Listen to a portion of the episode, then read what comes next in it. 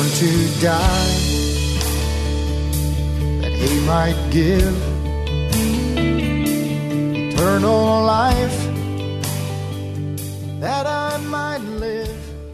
Welcome to Yankee Arnold Ministries. Dr. Arnold will be with you in just a moment, but first, we want you to know how much we appreciate your prayers and financial support. You may help this radio ministry by donating online at yankeearnold.com or by mail at Yankee Arnold Ministries, 7028 West Waters Avenue, Suite 316, Tampa, Florida 33634. Again, that's 7028 West Waters Avenue, Suite 316, Tampa, Florida 33634. Feel free to send Dr. Arnold your questions or comments to yankee at yankeearnold.com, and he will respond as quickly as possible. Now, here is Dr. Arnold with today's message. saved my soul that night. So, the title of today's message is called Faith or Folly. Faith or Folly. There's a thin line between faith and foolishness, and sometimes I have not been able to discern the difference myself. But I had a reckless abandonment to faith, where I was just so convinced that God was in everything that I did, I didn't worry about anything. And I didn't even know what I wanted to be. But I knew there's got to be something more to life than just getting up and going to work and coming home and eating and going to bed. And then that same old routine, day in and day out. There's got to be something more to life. I had a lot of learning to do. But we have been covering here in the book of Hebrews in the last couple meetings about the assurance of our salvation. Because you see, assurance of our salvation is critical before we can serve the Lord. You have to know that you're saved. You have to be really sure of that. Because if you're not sure you're saved, what kind of a message are you going to present to anyone else? So people that are not real sure of their salvation only magnify that into the minds of everybody they talk to. Because if you're not sure, how are you going to convince someone else? I know I have eternal life. I know that I'm going to heaven when I die. So once you understand that and you're grounded in that, that's, uh, that's a good thing. Because that'll bring you peace of mind. Now, God made promises to many of His people in the Old Testament.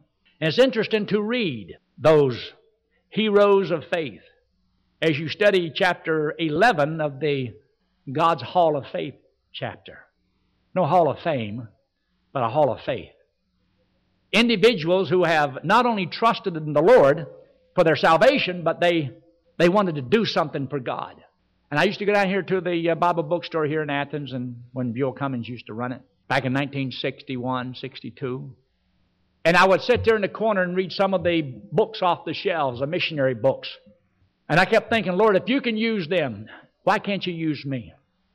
And I wanted so desperately to be used of God. But I didn't feel qualified because I hadn't finished high school. And I didn't have any talents. And I didn't have any abilities. How can God use me? And I felt like I have been shortchanged because I didn't have anything special that I could do. I could not see down the road because I didn't know that God wanted to use me more than I wanted to be used. And that really blessed my little pea picking heart when I found out that God was looking for a man. When I read in the book of Ezekiel where he says, God searched for a man and could not find one to stand in the gap, but he couldn't find anybody. I've always thought, well, it, like I've heard, if, if you don't serve the Lord, God will just get somebody else. Well, you know, there's not always somebody else because there was a time when God couldn't find anybody. I believe there's a lot more could be done if God could only find a man. And the Bible tells us in the book of Chronicles that the eyes of the Lord run to and fro throughout the whole earth looking for a man that God can show himself strong on their behalf. In other words, God just looking for somebody. But the person has to be yielded to the Lord. To give up whatever they have and whatever they want, whatever they want to be, and say, Lord, I just want your will for my life. And God is simply looking for somebody who wants to be used. Now, here in the book of Hebrews are a list of people called people that lived by faith. Because, see, after you have got yourself grounded in the area of salvation, you know that salvation is one thing, serving the Lord is another thing. But you never mix the two together. Never think that you're saved because you're serving. Because when you stop serving, you no longer think you're saved. You're saved by grace, unmerited favor. You don't deserve it. You're saved because Christ died on the cross, paid for your sins, and gave you eternal life as a free gift. Saved means you're saved from hell, means you can't go there. Being saved means you're going to heaven when you die. And being saved means you have eternal life and God will never cast you out and never lose you so that you can know that you're going to heaven whenever you die. Salvation is free. When it comes to service, service is after you've been saved and now you make up your mind. What do you want to do with your life? You can either serve God or serve the devil. It's a decision that I had to make and everybody has to make. So, well, I'm not going to make any decision. No decision is a decision. Now, I had to come to a conclusion. I knew that my future was going to be just like my past if I didn't make a change. And I'm so glad that I didn't have much to sacrifice, to give up, to serve the Lord. I was 18 when I trusted the Lord, but I decided after I trusted the Lord, I want the will of God for my life.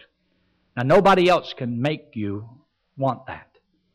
Nobody else can make you trust the Lord. Nobody else can make you serve the Lord. It's a personal thing. Believe it or not, service is living by faith. Now, you're saved by faith. That's because you put your faith in Jesus Christ. your trust in Him to save you. That's His job to save you, take you to heaven when you die. And God said He gives you eternal life. That's separate. Now, I did that 47 years ago. Never have to do that again.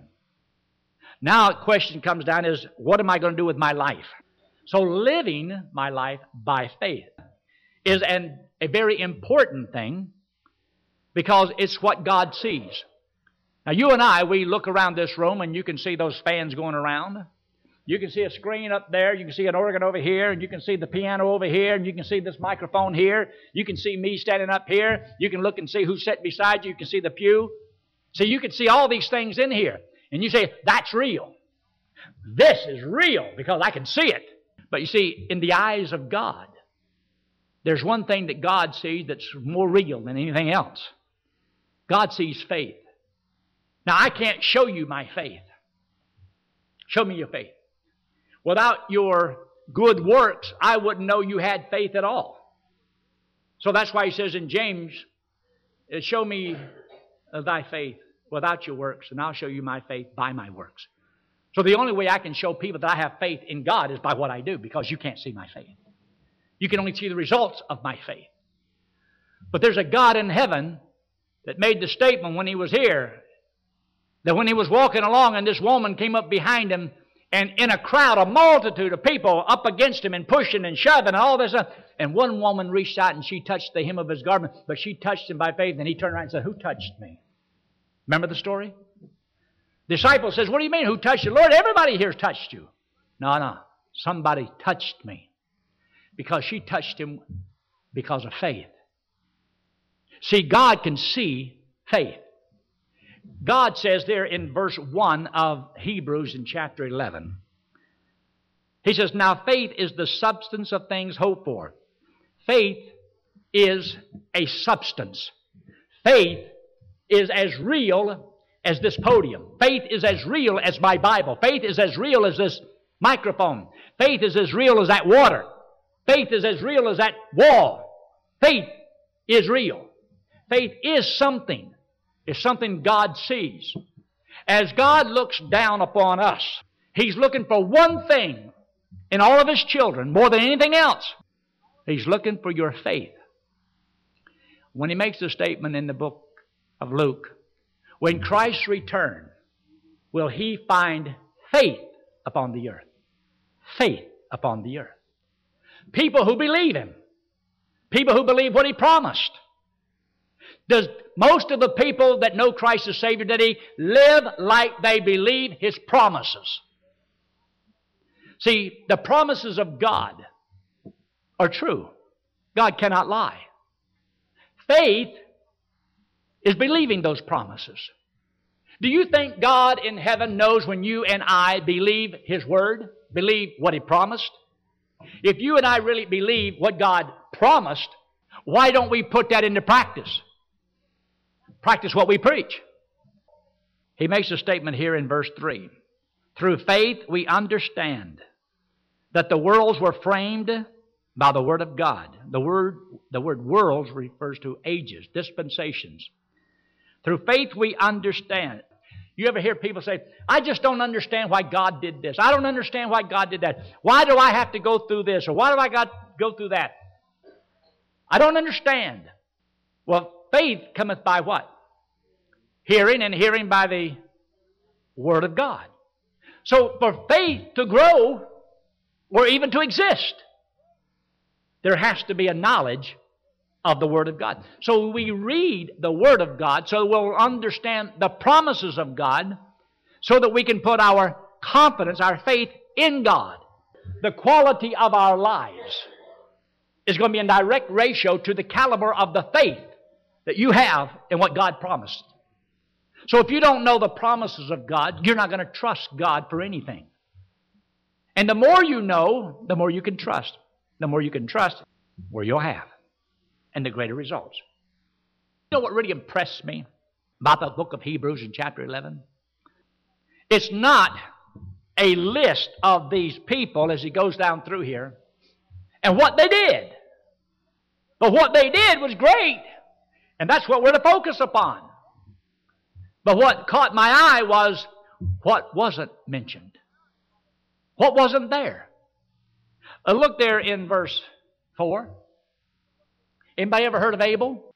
You know, Adam and Eve and Cain and Abel?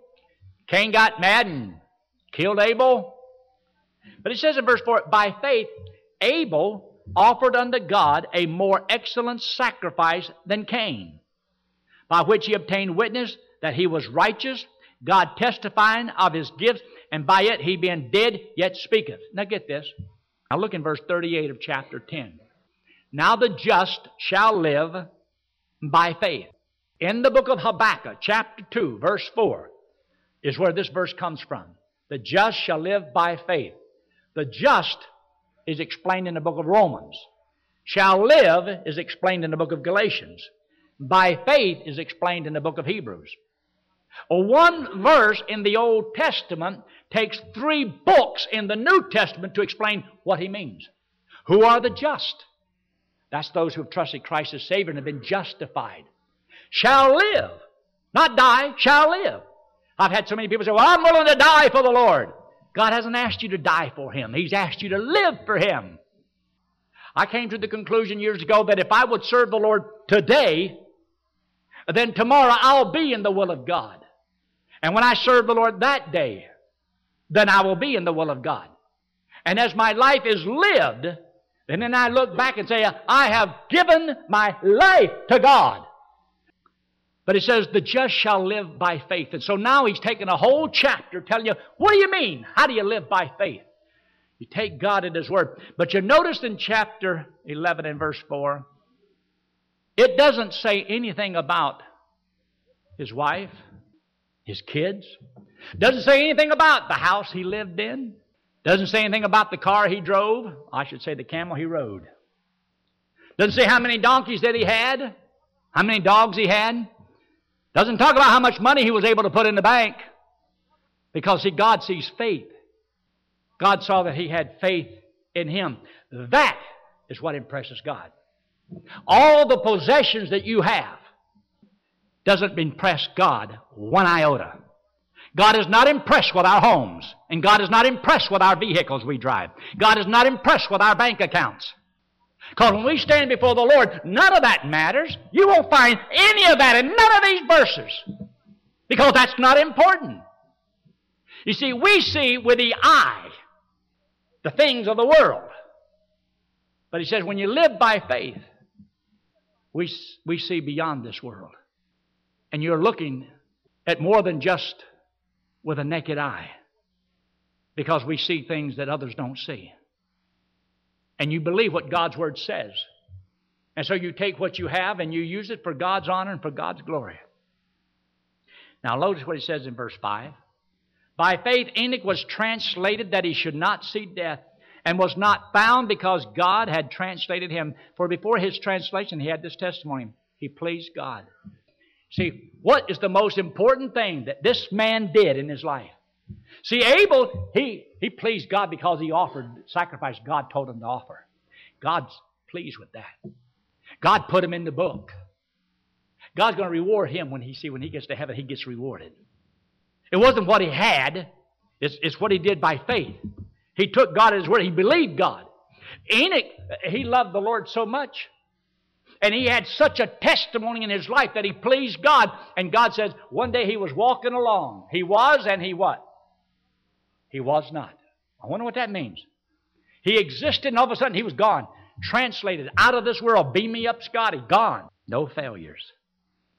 Because he did one thing. He pleased God. See, pleasing God, and that's why he says in verse 6, and you ought to look at verse 6 very closely. But without faith, it is impossible to please him. You see, the Bible says this in the book of Revelation in chapter uh, 4 For we are created by him and for him for his pleasure. We're created to please God. If I am created to please God, then my goal in life is not to find what pleases me. And most people live their lives trying to figure out what makes them happy. What do they want to do with their life?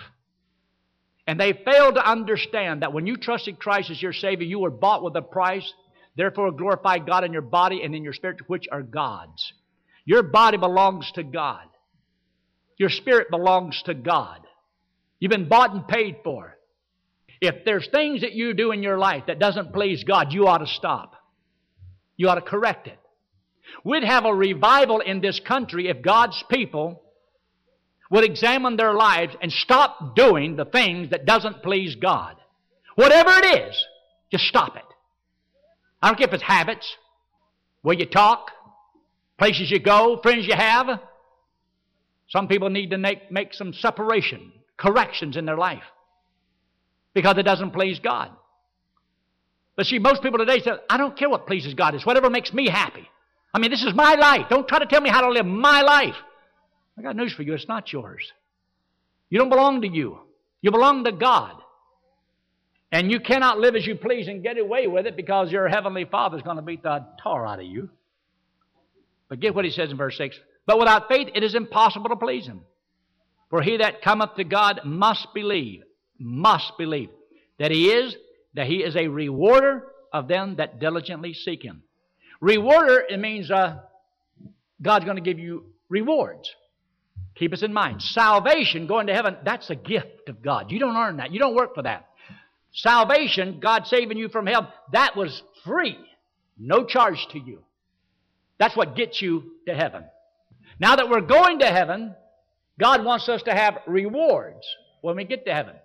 So to have rewards, then I must believe that God is and that He is a rewarder of them that diligently seek Him. Diligently seek to please God. Now nobody else can make you do that. It's a personal thing. But we're so easily influenced by other people that if sometimes our closest friends don't serve God, we don't either. That's when you have to drop your friend because they're not worth what's going to cost you. You got to make up your mind what does he mean to me? Jesus Christ died for you, not your best friend, not your mama, not your aunts and uncles, not your husband and not your wife and not your kids. You owe your devotion, your loyalty to one person. That's Jesus Christ and Him alone. And you should honor Him and serve Him regardless of whatever it may cost you in this life. And if you have to sever certain things, then let it be. Because one day when all of life is over and you're before the Lord, you're going to be glad you did what God wanted you to do with your life. By faith, Noah being warned of God of things not seen. See, this is what faith is. You don't see it physically with the natural eye. They may never have even seen rain up until this point. He said he moved with fear. Moved with fear is the same as he moved by faith. By faith, he believed what God says, there's coming a judgment. There's going to be a flood. God told him to build an ark. So he worked on it for 120 years. Built an ark, prepared an ark. to the saving of his house, by the which he condemned the world, because he demonstrated his faith in the Lord. Became heir of the righteousness which is of faith. But you know what you don't find here in this verse? All of the wealth and possessions that Noah owned. And the reason is because he, that's not what God focuses upon. God wants you to believe His promise. If you believe the promise of God, let me ask you this. I did it not long ago. How many believe Jesus Christ could come back at any moment? You believe that? Let me see your hand. All right, you believe it. Do you live like it? You don't want to be someplace, do something, say something, think something you shouldn't be thinking when Jesus Christ comes. You don't want to be treating people in a way that you shouldn't treat people when Jesus Christ comes. Since you don't know exactly when He's going to come, He could come at any moment, shouldn't that change and affect how, how you live? I believe it should. How many of you believe that whenever we're caught up to meet the Lord in the air, we will stand then at the judgment seat of Christ? You believe you're going to stand at the judgment seat of Christ? Let me see your hand. Let me see. All right? You believe that. When you stand at the judgment seat of Christ, that's a rewarding stand where God's going to reward you for what you did. And you're going to suffer the loss of what you could have had. And these rewards are eternal rewards. And God is going to reward you for what you did here. You see, if I really believe this, it'll affect what I do here.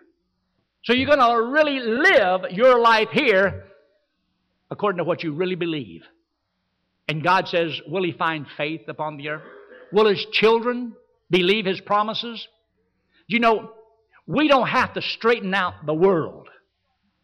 We're not going to straighten out the world. We're not even going to win the world to Christ. The Bible doesn't even tell us to win the world to Christ. It tells us to preach the gospel to every person because you can't win anybody that doesn't want to be won. You can only present the truth, and the individual has to decide whether or not they will or they will not believe that message.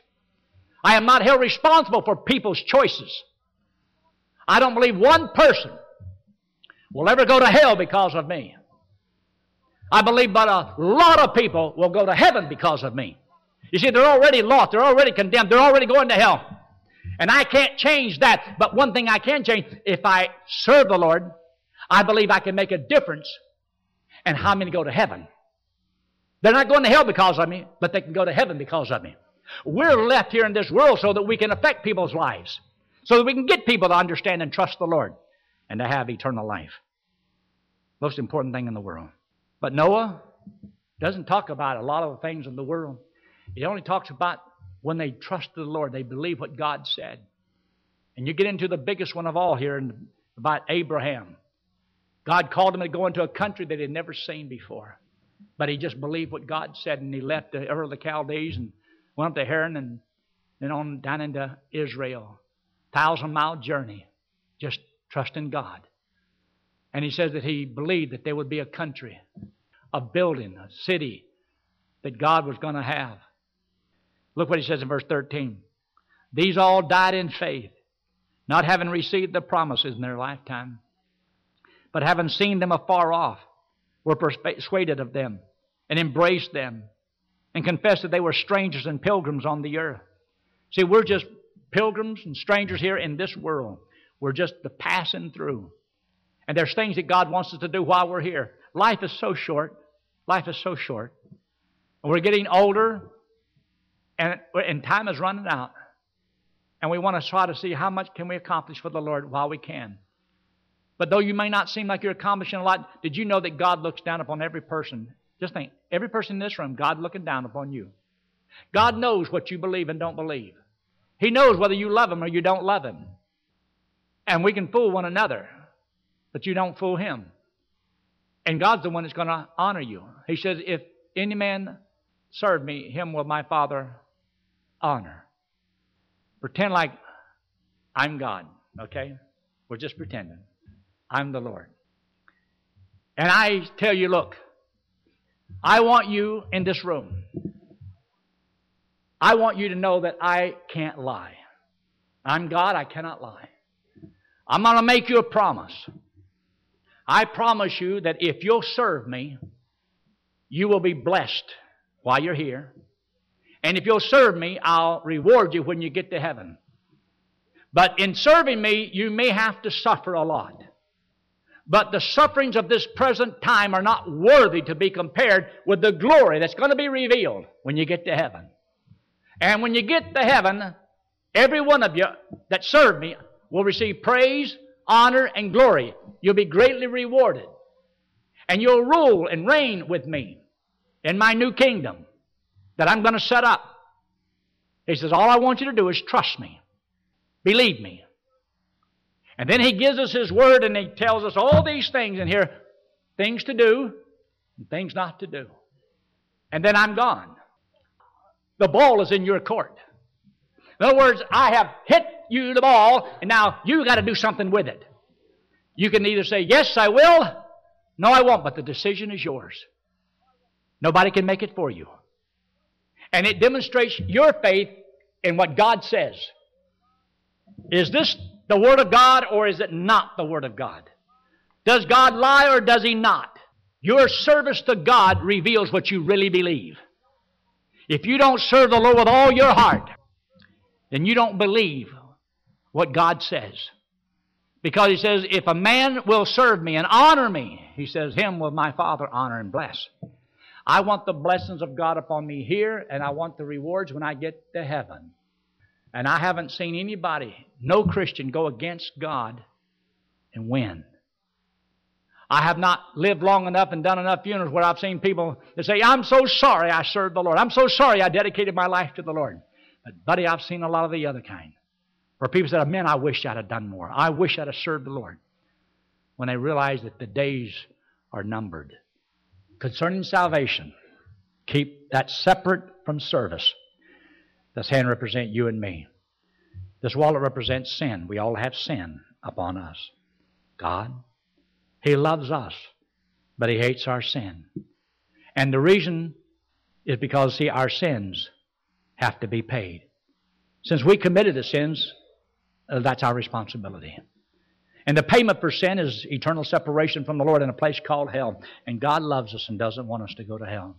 To go to heaven, we have to be perfect, as righteous as God. Nobody's perfect. Nobody's righteous. And God can't let us into heaven because of our sin. The Bible says you cannot earn eternal life. You cannot work your way to heaven. The only thing God accepts as a payment is death. Since we've all sinned, we're all condemned. We're all in the same boat. This hand represents Jesus Christ. He's God in the flesh. He came into this world because He loves us. He hates our sin because it separates us from Him. So, what Christ did for one person, He did for everybody. He took all the sins of the world, paid for it on the cross, came back from the dead, and said that if we believe He did it for us, He'd put the payment to our account and we get to go to heaven on what Jesus Christ did for us.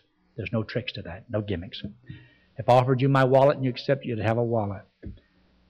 If Jesus Christ walked in here and offered you eternal life and you accept, you would have eternal life. And if it's eternal life, it lasts forever. And if it lasts forever and all of your sins are paid, where would you go when you die? Go to heaven. Can you know you're going to heaven before you die? Yes. That's what all this is about. Let's pray, shall we? Would take my place. Telling someone how to go to heaven is the greatest thing we can do in this life. To prepare you, Pastor Yankee Arnold is offering you his book, Gospel Driven Man, absolutely free. Gospel Driven Man explains in simple steps how to successfully share the gospel. To get your free copy of Gospel Driven Man, write to Yankee Arnold Ministries, 7028 West Waters Avenue, Suite 316, Tampa, Florida 33634.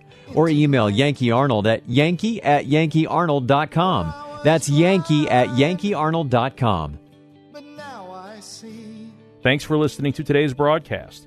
We pray that today's message was a blessing to you and your family. You may help support this radio ministry by donating online at yankeearnold.com or by mail at Yankee Arnold Ministries, 7028 West Waters Avenue, Suite 316, Tampa, Florida 33634. Friend, one day it will happen.